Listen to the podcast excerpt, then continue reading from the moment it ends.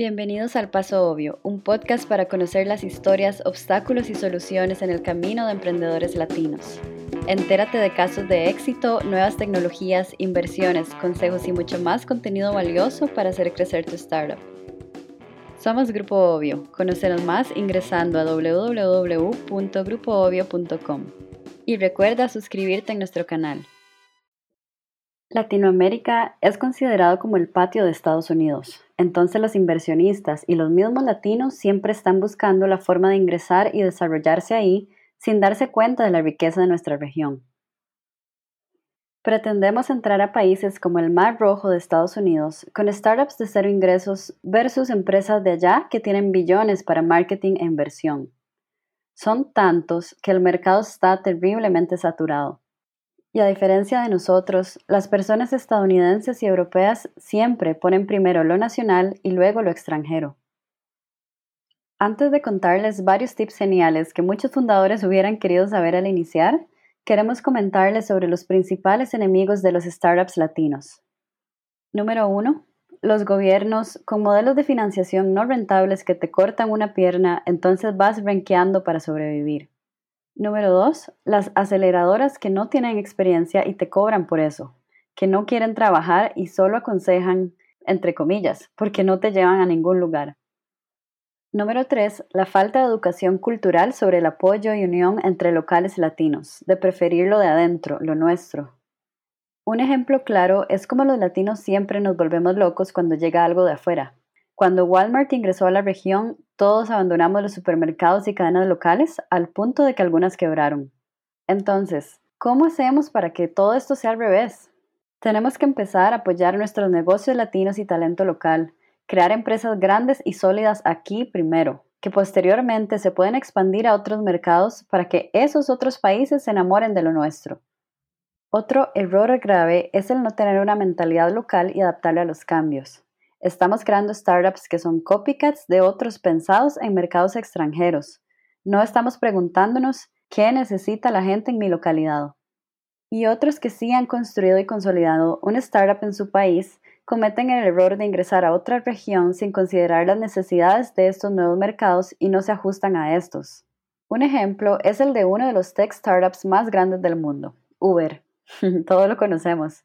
Al ingresar en Asia, Uber no ofreció por muchos años la opción de pago en efectivo, característica estrella que su competencia Grab sí ofrecía porque conocía bien al mercado local y sabía que las personas preferían esta manera.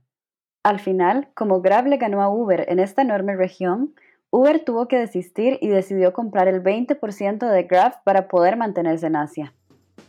Para informarte sobre el tema más a fondo, puedes ingresar a nuestro blog con el mismo nombre de este podcast en www.blog.grupoobvio.com.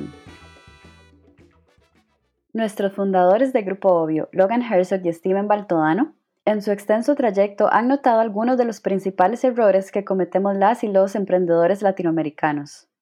Su experiencia haciendo crecer rápidamente empresas de cero a millones de dólares les ha permitido encontrar soluciones y consejos muy valiosos para fundadores que apenas están iniciando en la región latina. Hoy les dejamos algunos consejos básicos si estás comenzando tu startup. Consejo número 1. Comienza con tu mercado local y tus clientes actuales. Conoce qué tanto le sumas a tu mercado local y cómo has ayudado realmente a tus clientes, cómo les has dado valor, así sean dos o veinte, pequeños o grandes, no importa. Primero piensa en lo de adentro y luego puedes buscar lo de allá afuera, pero siempre comienza con tu mercado local y los clientes que tienes.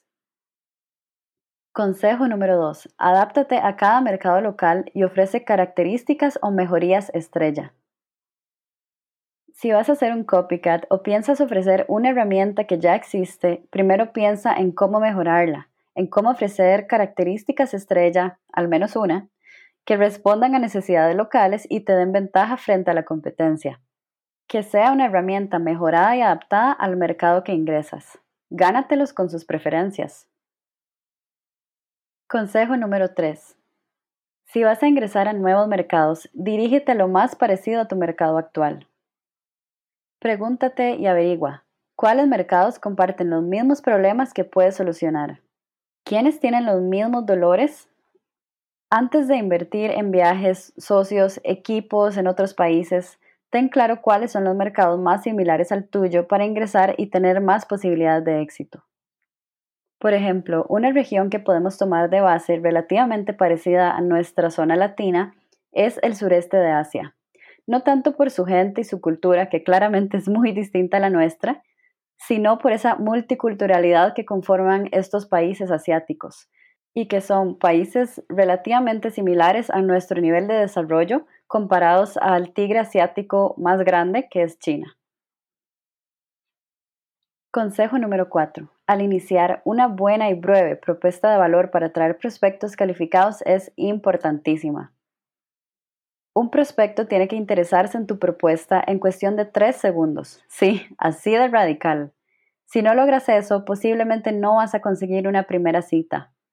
Enfócate en la oración para comenzar, que explique todo tu valor pero en una sola oración, un solo renglón. Responde a la pregunta que cualquier prospecto se hace desde que ve tu mensaje. ¿Por qué yo debería tener cualquier interés en este negocio?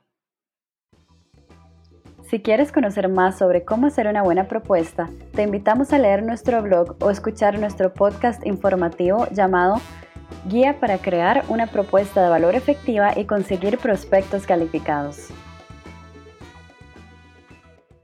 Consejo número 4. No le pagues a una aceleradora. La mayoría de veces no es necesaria.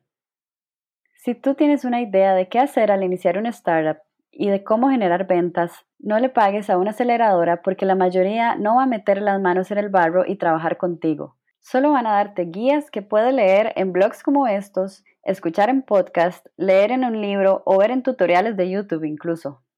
Es decir, te van a dar guías que tú mismo podrías estudiar, hacer fácilmente y ahorrarte. Explora y aprende tú antes. Y luego, contrata una aceleradora si definitivamente no tienes idea de qué hacer. Estos son los tips valiosos que te queríamos compartir hoy que de verdad muchos fundadores hubieran querido saber al iniciar. Aprovechemos nuestras ventajas regionales, prefiramos lo nuestro y unámonos para potenciar nuestro talento y desarrollar a Latinoamérica.